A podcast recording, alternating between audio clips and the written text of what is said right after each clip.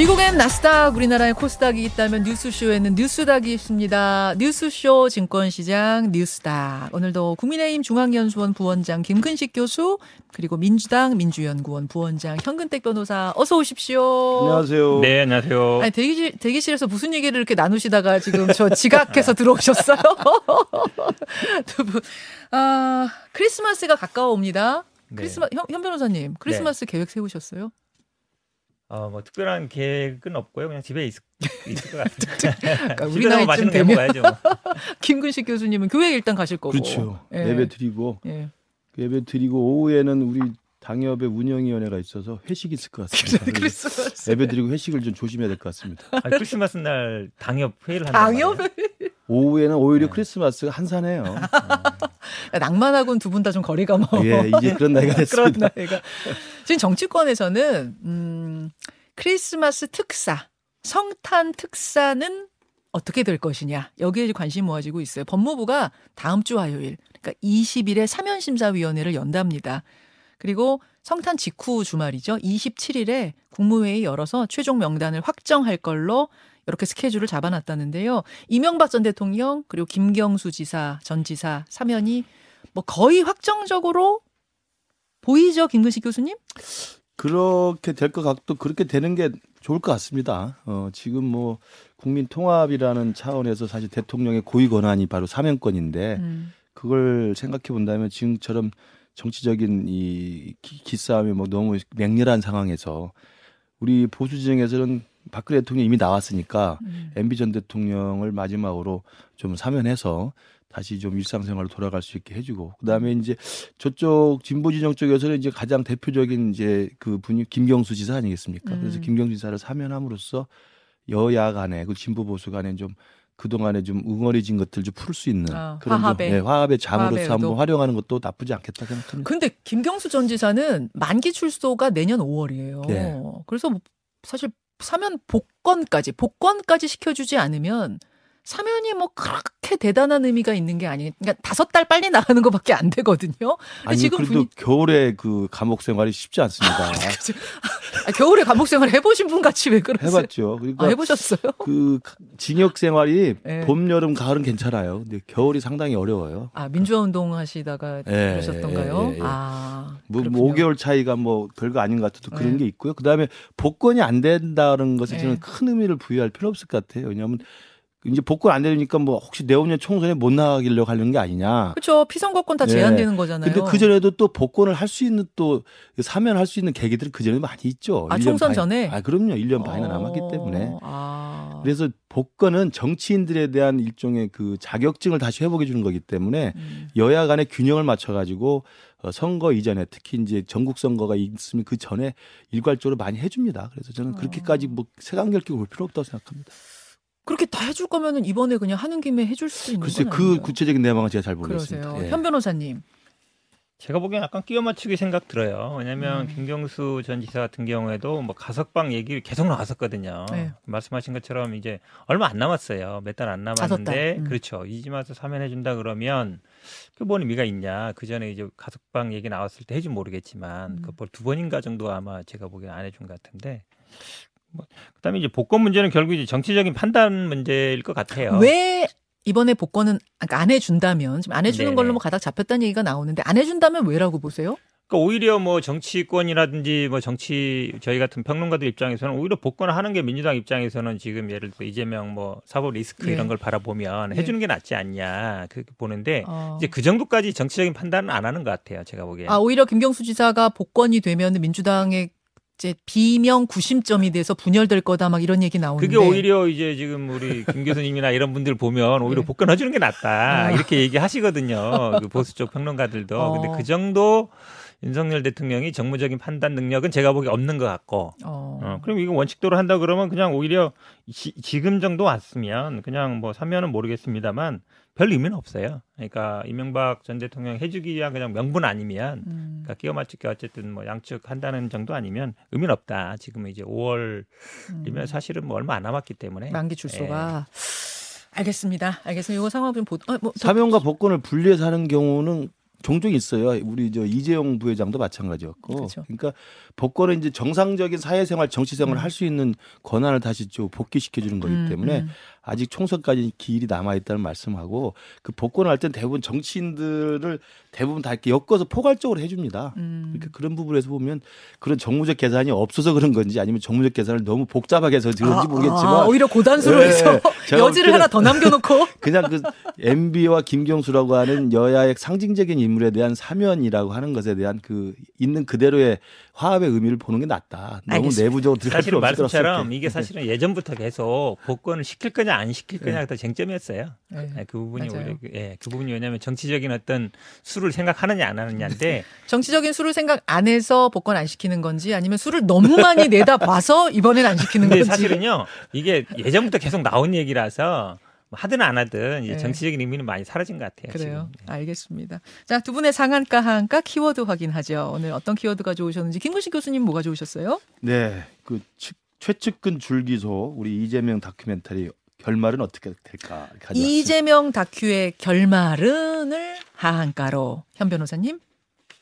저는 뭐 이 지난 저 주말에 어쨌든 해임 건의안이 통과됐습니다만 뭐 이거에 대해서 지금 아마 국정조사 보이콧 하겠다라고 결론 내린 건 아니지만 그런 분위기로 가고 있어요. 음. 그래서 저는 진상 규명보다 중한 후배 지키기 하한가 어. 이렇게 잡았습니다. 진상 규명보다 중한 후배 이상민 지키기 하한가. 자, 김구식 교수님 키워드부터 좀 보죠. 예, 어, 최측근이 줄기소. 그러니까 정진상 전 실장이 기소가 됐습니다. 지난 금요일의 일입니다. 이재명 다큐 결말 어떻게 날 것이냐. 아, 사실은 남욱 변호사가 얼마 전부터 굉장히 거침없는 폭로를 이어가고 있어요. 어, 남욱 변호사 법정 진술을 보면 뭐 돌아가는 것도 아니에요. 아주 직설적으로 돌지 않고 아주 직설적으로 이재명 대표가 몸통이다 이런 식으로 말을 하고 있습니다. 게다가 최근에는 이재명 대표하고 설전을 벌이기도 했거든요. 그거 잠깐 듣고 올까요? 이재명 대표가 뭐 검찰로부터 연기 지도 받았다 막 이런 말씀 하셨는데 연기 연출 능력 형편 없다 막 이런 식으로 얘기를 했잖아요. 처음으로 언급한 것 같은데. 아까 어, 글쎄 캐스팅하신 분께서 그 발연기를 지적하셔갖고 너무 송구스러워요. 근데 이게 이 작품은 이제 영화가 아니고 다큐멘터리라 캐스팅한 분이 이재명 대표가 캐스팅하신 거예요? 아, 이 장면. 현 변호사님. 네. 이재명 대 남욱으로 완전히 구도가 잡힌 느낌이에요. 어떻게 보세요? 뭐 남욱 변호사는 본인 하고 싶은 말 하는 거예요. 지금 얘기처럼 뭐 원하는 대로 끌려갔다 하는데요. 이 워딩의 정확한 의미는 뭐냐면 본인들이 뭐 로비해서 그런 게된게 아니라 그러니까 민간업자들한테 유리하게 뭐 구조가 짜인 게 아니라 시에서 내려진 방침에 따라 따라간 거다. 우리는 뭐 부정비리 이런 거 한 거 아니다. 이제 그 얘기에서 나온 얘기예요. 음. 그다음에 이제 뭐 지분을 가져갔다 얘기도요. 사실은 본인의 그동안의 행동과는 완전히 모순됩니다. 왜냐면 그 전에 이재명 대표가 남욱 내 지분까지 가져갔다. 그렇죠. 그, 그. 왜냐면 이분은 사실 어떤 분이냐면 남 김만배가 지분을 많이 가져간 게 굉장히 불만이 많던 사람이에요. 남욱은. 예, 그렇죠. 음. 그러면서 심지어 뭐 그 녹취록에도 보면 이런 게 나오죠. 천억 소송하면은 700억 돌려주겠다. 음. 유동규한테 준다는 게 아니에요. 남욱한테 주겠다. 그럼 거기서 뭐 유동규가 가져가지 말든지 그건 알아서 해라라는 얘기인데 최근에 또 보다 보니까 네. 정민영 변호사 통해서 네. 천화동 1호 지분의 과반은 남욱 거다. 이렇게 이제 각서를 쓰고 음. 공증까지 받고 뭐 재수전 화해까지 하려는 게 있었더라고요. 어. 그러니까 본인 거라고 주장하던 사람이에요, 갑자기. 근데 지금 와서는 이제 내 거 아니다. 예, 예, 다 예. 이러고 있는 상황이라서 지분 얘기는 사실은 다 말이고요. 결, 저, 물적 증거는 녹취록밖에 없습니다. 그 녹취록에는 뭐 700억 얘기 나오죠. 그래서 음. 저는 뭐, 남욱 얘기는 아시겠지만, 에, 법정 증언에 보면 본인한테 물, 불리한 건 전부 아니고, 음. 어, 남들한테 다 이제 어찌 보면 서로 미루는 상황이어서, 남욱 변호사 얘기는 제가 보기에 뭐, 오히려 제대로 보면, 어, 본인한테 저 이재명 지금 대표한테 유리한 얘기도 굉장히 많습니다. 아, 그래요? 그럼요. 왜냐면 아까 어. 제가 말씀드렸잖아요. 지금 이분이 하는 얘기는 요 앞에 얘기 끌려갔다는 얘기는 본인들이 예를 들어서 로비한 게 아니다 이런 취지예요. 음. 그 다음에 기본적으로 이 틀이라 짜는 것 같은 것들은 시에서 짠 거다. 우리가 미리 계획한 게 아니다 이런 얘기들이라서 지금 그- 그 언론 해석과는 유명- 제가 보기에는 해석과의. 지- 해석과는 좀 반대로 어. 보는 게 맞다고 보고 있습니다. 자, 김 교수님. 그뭐 범죄자들이 이제 법정에서 진술할 때는 뭐 죄수의 딜레마라는 게 있잖아요. 죄수의 예, 딜레마. 그래서 서로 간에 자신들한테 자기가 생각하는 합리적 계산하에서 유리한 진술을 하는 건 맞습니다. 음. 그러나 그것이 사실에 기초한 진술인지 네. 아니면 허위 진술인지는 검찰의 증거 능력 여부하고 법원에서 그 양쪽 이야기 다 들어보고 합리적으로 판결할 거라고 보고요. 음, 음. 그래서 그 결론을 지켜보면 될 거라서 뭐 그렇게 제가 바로 반박할 필요는 없을 것 같고 아마 다만 아까 남욱 변호사 나와서 했던 이야기 중 그 캐스팅한 분이 연기를 지적해서 송구스럽고 이건 다큐다라고 했던 건 딱 두 가지죠. 그러니까 그 전에 바로 이재명 대표가 공개적으로 이야기했던 연기도 창작도 연출도 엉망이다 네, 이런 네. 말을 한 것에 대한 되받아친 건데 네. 아주 머리가 좋으신 부분 같아요. 근데 이 남욱 변호사의 발언은 두 가지 의미를 갖고 하나는 이재명 대표가 감독이라는 걸 강조하는 거죠. 어. 감독은 우리가 아니고 이재명 대표가 그러니까 검찰이 아니고 네. 이재명 대표가 감독이다. 연출자는 그렇죠. 이재명 대표다. 그러니까 당신이 우리를 캐스팅해서 시나리오도 짜고 감독도 하고 연출도 하고 연기 지도도 했는데 네. 왜 제- 제가 검찰의 조종을 받는다고 생각하느냐라고 어. 이야기를 되받아친 거고요. 당신이나 조정해 오지 않았느냐 이 얘기인 거예요. 그러니까 감독이 이재명이라는 것에 대한 대장동 사업의 총 책임자는 이재명 제작자다 예. 이런 이야기를 하고 있는 거고 두 번째는 다큐라는 거잖아요. 예. 그러니까 영화는 뭐 시나리오를 써서 각본을 만드니까 소설을 픽션을 가지고 할 수도 있지만 다큐멘터리는 명확한 역사적 사실 근거 자료 음. 필름을 딱 인용해 가지고 이것들 쭉 사실관계 설명해 주는 거잖아요. 그러니까 음. 이건 거시지 아니고 사실이라는 이야기를 하고 있는 거고요. 그러면은 앞에 날 캐스팅하지 않았소라고 한 거는 그러니까 음. 지금까지 대장동 그것에 대해서는 영화였지만 예. 지금 이 벌어지고 있는 이건 다큐다 이런 그렇죠, 얘기인 거예요. 그렇죠. 그러니까 어. 다큐도 감독이 있어야 돼요. 그러니까 그, 그런 면에서 보면은 이재명 대표가 총책임자라는 걸 강조하고 이게 사실관계에 기초한 음. 다큐라는 이야기를 하는 거죠. 왜냐하면 2022년 대한민국 사법 시스템에서 그 재판부에서 구속영장 청구하고 뭐 음. 기소장, 공소장 제기하는데 다큐 아니고 영화로 어떻게 그걸 공소장에다가 여기 저 재판 재판부가 영장을 발부하겠습니까? 음. 자 공소장 얘기 좀 해볼게요. 네. 정진상 실장이 금요일에 기소가 됐는데 아, 대장동 일당으로부터 2억 4천만 원 뇌물 받은 혐의입니다. 근데 눈에 띄는 게 뭐냐면 지난번에 압수수색 영장에다가는 이재명, 정진상 두 사람을 정치적 공동체 이렇게 썼던 검찰이 이번 공소장에다가는 두 사람은 정치적 동지다. 이렇게 적시를 했다는 거예요. 김 교수님, 이거는 어떤 의미라고 보세요? 글쎄요, 그러니까 압수수색 영장에는 공동체라고 했다가 이 공소장에 이제 동지로 이야기했는데 아마 공소장 전체 내용이 지금 아직 공개가 되지 않아서 구체적으로 이재명 대표가 그 공소장에 얼마나 자주 나오는지 네. 그리고 어떤 구체적인 내용이 적시가 되는지는 봐야 되겠습니다만 제 생각에는 네.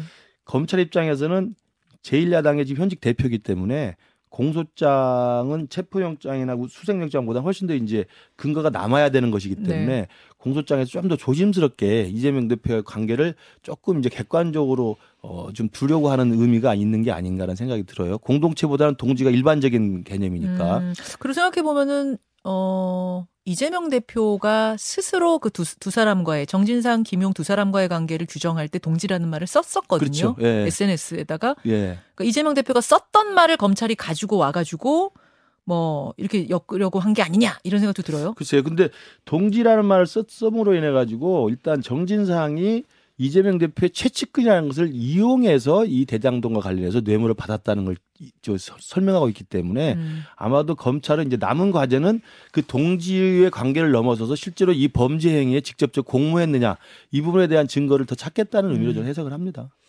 동지 정치적 동지라 동지라면은 이렇게 돈 받는 걸 몰랐겠느냐라는 이 검찰의 논리 현 변호사님 어떻게 생각하세요? 뭐 그렇게 만들고 싶은 거죠. 어. 이 정치적 공동체 썼을 때도 말이 많았죠. 왜냐하면 이게 뭐 법률적인 용어냐. 음. 이제 경제적 공동체는 뭐 같은 주머니 이것 때문에 문제가 되는데 정치적 공동체라는 표현은 쓴 적이 없거든요.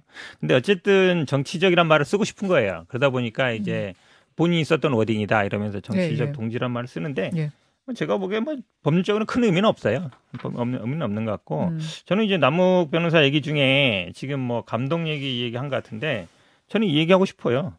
그 영화사 이 제작사 그게 뭐 소설이든 다큐멘터리든 아, 음. 뭐저 영화든 다큐든 제작사 영화사가 누구냐? 본인들이에요. 김만배, 남욱, 뭐 정영학 이분들이 이제 돈을 벌었어요. 영화 아, 잘 돼가지고 아니 감독 이게 캐스팅하는 제작사. 돼가지고 되게 돈을 벌었거든요. 예. 근데 본인들이 이제 돈을 어떻게 나눌 거냐. 예, 예. 그거 싸움하는 거예요. 어. 그다음에 이제 비용을 누가 부담할 거냐. 그게 싸움하고 있거든요. 네. 내부적으로 자기들끼리 이제 주주들끼리 이제 싸움하는 상황이라 말씀드리고 싶고 저는 이 검찰이 이 뭐 정치적 공동체 동지 이런 얘기는 굳이 쓸 필요 없다. 법적으로 해서 유용한 용어만 쓰면 돼요. 근데 어쨌든 이거를 정치적인 문제로 끌고 가고 싶은 생각을 드러내는 거라고 봐요. 어. 뭐정 실장 공소장에도 공범이라는 얘기는 없지만 예. 결국은 기자들이 계속 물어보거든요. 이재명 뭐 관련됐냐. 예. 지난번에 김용 전 부원장 때도 뭐 몇 번 들어갔습니까? 그러면 수십 음. 번 들어갔습니다. 그러면 이제 계속 쓰는 거예요. 그걸 물어보니까 음. 이번에도 마찬가지거든요. 뭐 성남시장 이렇게 쓸 거를 뭐 예를 들어 직책 으로 쓴 것도 다 이름 쓰는 거예요. 관계없이. 왜냐하면 그게 관심사니까. 아니, 음. 그렇게까지 저는 할 필요 없다라고 봅니다. 자, 뭐이 이야기는 결론이 나지 않습니다. 여기서 결론이 날 이야기는 아닌데 두 분이 바라보는 관점이 어떻게 다른지는 알 수 있네요. 뉴스닥 이번엔 현근택 변호사 키워드로 가보죠.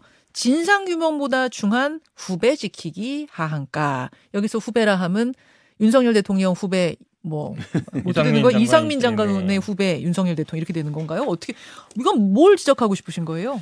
이게 지금 뭐 우리 한 달, 예, 뭐 지금 저 참사 일어난 지 40일 정도 됐는데 계속 이제 이상민 장관 해임 문제가 나오고 있는데 뭐 저는 개인적으로 이렇게 이게 오래갈 문제라고 보지는 않아요. 네. 예전에 우리 경험상 보면 이런 문제가 생기면 뭐 관할 장관이기도 하고 그다음에 어쨌든 소방 경찰에 대한 책임이 있고 또 이분이 또 워낙 뭐 부적절한 발언을 많이 해왔어요 그동안 이 음. 부분에 대해서 물러났어도 진작에 물러났어야 된다. 이걸 가지고 우리가 뭐 해임이냐 탄핵이냐 이라는 것 자체가 제가 보기에는 약간 소모적이라 보는데 그럼에도 불구하고 어쨌든 뭐 해임안은 통과됐습니다만 윤석열 대통령이 뭐 받아들이지 않을 걸로 예상되고 있기 때문에 예, 예. 근데 이 문제는 이분이 물러나지 않는 한은 계속 나올 문제입니다. 자, 요 이야기는 앞에서 김남국 의원하고도 네. 저희가 한참 나눴기 때문에 다시 반복하지 않고 숨어 있는 2인치에 대한 이야기를 좀 나눠보겠습니다. 이 해임안 통과 국면에서 숨어 있는 2인치, 숨어 있는 두 장면, 제 눈에 띈 두 장면이 있었어요. 하나는 장재원 의원 페이스북입니다. 어제 해임안이 통과되자마자 페이스북에다가 장재원 의원이 이렇게 썼습니다. 이태원 참사 국정조사는 애초에 여당 지도부가 합의하지 말았어야 할 사안이다. 그들이 요구한 국정조사 또한 정권 흔들기, 정권 퇴진 운동에 불과하다. 민주당이란 집단을 상대로 합리적 운운하는 달콤한 속삭임에 꿰어 겉멋 패션 정치로 대응해서는 안 된다. 김구시 교수님. 예. 어, 저는 이 발언이 묘하더라고요. 속으로야 불만이 있을지언정 이렇게 겉으로 공식적으로 공개적으로 지도부를 공격하는 듯한 발언을 그것도 최실세 의원이라고 하는 윤핵관 장재원 의원이 했다. 요거는 도대체 지금 무슨 행간이 깔려 있는 건가? 예, 저도 이제 최근에 장재원 의원이 부쩍 당내 현안이나 네. 정치 이슈에 대해서 목소리를 좀 높이고 있죠. 네. 그리고 이제 당 지도부에 대한 반대 의견이나 비판 의견은 이것뿐만 아니라 이전에도 몇 차례 있었고요. 음. 그래서 이제 이게 저 개인적으로 보면 어, 첫 번째는 대통령과 직접 소통을 해서 대통령의 뜻을 대신 전달하는 메신저 역할을 하는 것인지 아, 아니면 저는 그렇지 않다고 생각합니다만 대통령의 속뜻을 지레 짐작해서 어. 내가 가까우니까 대통령이 이렇게 생각하고 있을 거야라고 지레 짐작해서 대통령한테 직접 오더를 받지는 않았지만 예. 대통령을 대변해서 예전에 이정현 의원 할 때 박근혜 후보 대변인 격이라는 말이 있었잖아요. 네, 그렇죠. 그러니까 그런 대변인 격을 자처해서 어. 대통령의 속마음은 이럴 거라고 나는 생각한다라고 하면서 이렇게 주위에 그걸 예, 전달하는 것인지 모르겠으나 어. 저는 둘 다 바람직하지 않다. 대통령의 최측근을 누구와 누가 봐도 다 다 공인할 공인을 받고 있는 음. 장재원 의원인데 네, 네. 아뭐 야당에 대해서 그리고 어떤 정치적인 현안에 대해서 집권 여당에 어떤 힘을 실어주기 위한 발언하는 것은 뭐 말릴 수 없습니다만 음. 당내 현안에 대한 그리고 당내 이견에 대해서 특정한 각을 세워서 이야기를 하고 특히 당 지도부를 그렇게 공개적으로 비판하는 것은 네. 다른 의원이나 다른 평론가가 하는 거랑은 무게가 어, 다르잖아요. 완전 네, 다르죠. 괜히 제- 괜히 제가 볼 땐 대통령의 뜻을 오해할 수 있는 여지가 있기 때문에 특히나 지금 전당대회를 앞둔 미묘한 예. 시점이어서 저는 그 최측근이라고 하는 그 역사적인 그 멍해가 있어요. 하고 싶어도 말을 않는 게 저는 최측근이라고 생각합니다. 아, 최측근은 말을 아껴야 된다. 네. 근데 이 국정조사 관련된 것뿐만 아니라 왜 주호영 원내대표가 현 변호사님 네. 주호영 원내대표가 그 차기 당 대표는 이랬으면 좋겠다 네, 하면서 네. 구체적으로 뭐 네. 수도권 그렇죠. 출신이어야 네. 되고 뭐 MG 소구령 얘기할 때 요것도 장재원 의원이 공개 디스했거든요. 그렇죠. 요거 건건이 부딪히는 게 지금 뭐가 깔려 있는 건가? 밖에서는 어떻게 보이세요? 저는 이제 김 교수님 말씀 중에 이분이 그냥 혼자 알아서 뇌피셜로 한다라고 보진 않아요. 어. 왜냐하면 당시에 이제 국정조사 합의했을 때도 언론 보도에 보면 뭐 부글부글 한다 이런 보도가 나왔었잖아요. 예, 예. 그걸 그대로 반영하고 있다고 봅니다. 왜냐하면 그 동안에 조용히 계시잖아요. 계시다가 장재원 이제. 음. 뭐 같이 한번 식사도 한번 하고 최근에 어찌 보면 중요한 순간을 가고 있잖아요. 결국은 전당대회거든요. 당권 음, 누가 음, 지냐인데 그 국면에 가면서 네. 현재 지도부가 마- 별로 마음에 안 든다 이런 거를 표현하고 있는 거라고 봐요. 대통령 눈에 지금 그럼요. 지도부가 별로 마음에 안안 든다. 그러면은 갑자기 이 얘기를 할 리가 없잖아요. 갑자기 왜냐면 아. 그동안 조용히 있다가 예. 물러나 있다가 예. 이제 중요한 순간에도 왔잖아요. 예. 순간에 왔기 때문에 본인의 발언을 하는 거라서 저는 뭐 권성동 의원도 약간 비슷한 스탠스로 가고 있거든요. 예. 두 분이 뭐 사이가 어떤지 모르겠습니다만 그래 음. 본다 그러면 이건 당연히 의중이 반영되는 걸로 볼 수가 없죠.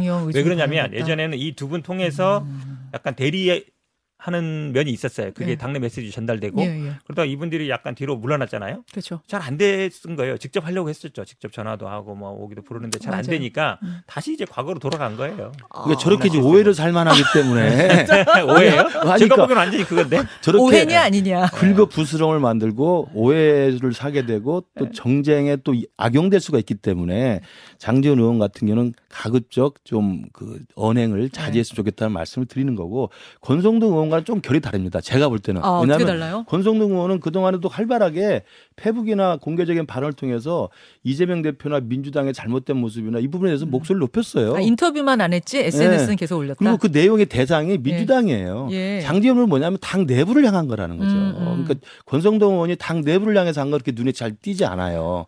그러니까 당 내부에 대한 이견과 대통령의 뜻으로 곡해될 만한 당내 분란의 거리로 악용될 만한 발언들은 그 대통령의 측근일수록 말을 아끼는 게 제일 맞다고 봅니다. 그 혹시 이런 생각이 들더라고요. 장재원 의원이 밀고 있는 전당대회 당대표 주자와 지도부가 눈여겨보고 있는 주자가 지금 다른 건가? 그래서 자꾸 이렇게 다른 걸로 부딪히는 건가?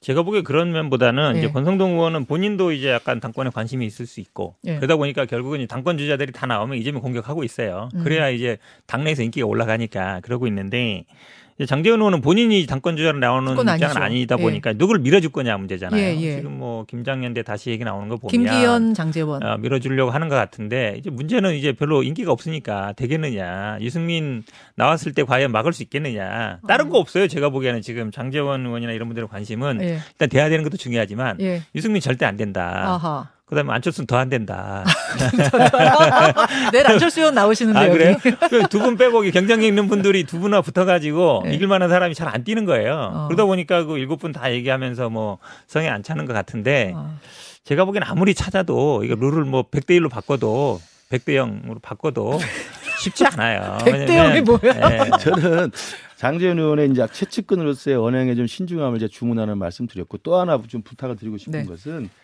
이 전당대 관련해 가지고 대통령이 낙점하거나 음흠. 아니면 윤심이 지명하는 윤심이 작동하는 후보를 정한다고 그래서 어, 당원 비율을 뭐 90%로 하고 100%를 한다고 그래서 된다고 생각하면 안 됩니다. 어. 저는 그건 당심이라는 건 절대 그런 게 아니고 민심을 벗어난 윤심은 사실은 당원들의 외면을 받을 수밖에 없어요. 음. 당원들도 예전처럼 대의원들 뭐 버스 태워가지고 누구 찍어 그러면 찍는 그런 분들이 아닙니다. 수십만 명이기 때문에 다 모바일 투표예요. 음, 모바일 투표. 자기 스스로 전략적 선택하는 겁니다. 한 80만 되나요 지금? 그, 그 정도 될 겁니다. 그 정도 그러니까. 그 책임 당원만. 네. 그러니까 그렇게 되면은 아 내가 누구를 당 대표로 해야 총선에서 대통령을 돕는 지도부가 될 거라는 생각을 하게 되지 무조건 낙점했다가 되는 게 아니라는 말씀을 드리고 음. 그런 맥락에서 보면 장재원 의원이 지금 대통령을 대신해서 하는 건지 본인의 내피셜을 하는 건지 모르겠지만 발언들이 굉장히 강경하잖아요. 네. 더 세게 싸우자. 네. 물러서지 말자. 음. 뭐 이런 것이어서 저는 이게 과연 내후년 총선을 향해서 우리 당이 가질 스탠스로서 가- 과연 정당하냐? 아. 저는 오히려 지금 대통령의 지지율이 올라가는 게 황홀연대 때 법치를 지켰기 때문에 올라가긴 했지만 그게 윤석열 대통령의 중요한 이미지지만 또 하나 필요한 건 뭐냐면 법치 플러스 협치가 돼야 돼요. 협치. 협치하려면 필요한 것들은 야당하고 대화도 하고 타협도 하고 음. 국민들이 불안하지 않게 국정을 이끌어야 되는데 음. 그냥 정말 백척강도에 있어서 이- 처음부터 말, 날 새면서 싸움만 하자. 무조건 물러서서는 안 된다. 네. 전쟁이다. 네. 정치를 전쟁으로 간주하는 듯한 장재원 의원의 발언이나 태도는 저는 내후년 총선에 도움이 별로 안 된다고 봐요. 아, 그 장재원, 권성동 두 분은 그래서 화해를 하신 거예요, 안 하신 거예요? 근데 뭐 그제 장재원 의원이 기자들한테 답변한 걸 보면 화해가 이렇게 매끄럽게 아직은 안 된 것 같다라는 해석이 많이 나오죠. 나오더라고요. 네. 그래서 여쭤요. 왜냐하면 그거는 우리끼리 알아서 할 문제다 이랬거든요. 네. 그왜 그게 사실은 다 끝났다 이게 아니라 어. 우리끼리 알아서 할 문제라는 얘기는 아직 해결이 안 됐는데 대통령이 나설 문제도 아니다. 근데 우리끼리 알아서 하는 문제다는 얘기는 아직 안 됐다는 얘기잖아요. 그러니까 뭐냐면은 대통령이 네. 만찬 불러갖고 두 사람을 화해시켰다더라라는 기사에 대해서 장재원 의원이 그건 우리끼리 할 문제지 이러면서 이제 반발한 거잖아요. 우리끼리 해결했다도 아니고 우리끼리 할 문제다. 안 됐다는 얘기잖아요. 아직 누가 봐도. 화해 안 되길 바라시는 건 아닙니까? 아니 그건 아니에요. 근데 원래 이인자라는 게 예. 결론 내리기 쉽지 않습니다. 맞아요. 네. 그리고 국정조사를 지금 반대하면서 지금 이야기하는 건데 네. 주호영 원내대표가 여의도에서는 타협 없이 어떻게 여야 간의 원내대표 역할을 하겠습니까? 그래서 음, 어렵게 정말 받은 국정조사 인데 물론 해임 건의안 냈기 때문에 힘들긴 하지만 그래도 고민은 계속 해야 되는 게 여당의 원내대표 몫입니다. 거기에 대해서 이렇게 각을 세우면 안 되죠. 협치하려면 빨리 해임시키고 하세요. 그럼 협치되는 거예요. 여기까지 오늘의 뉴스타 김근식, 현근택 두 분 고맙습니다. 고맙습니다. 김현정의 뉴스쇼는 시청자 여러분의 참여를 기다립니다. 구독과 좋아요, 댓글 잊지 않으셨죠? 알림 설정을 해두시면 평일 아침 7시 20분 실시간 라이브도 참여하실 수 있습니다.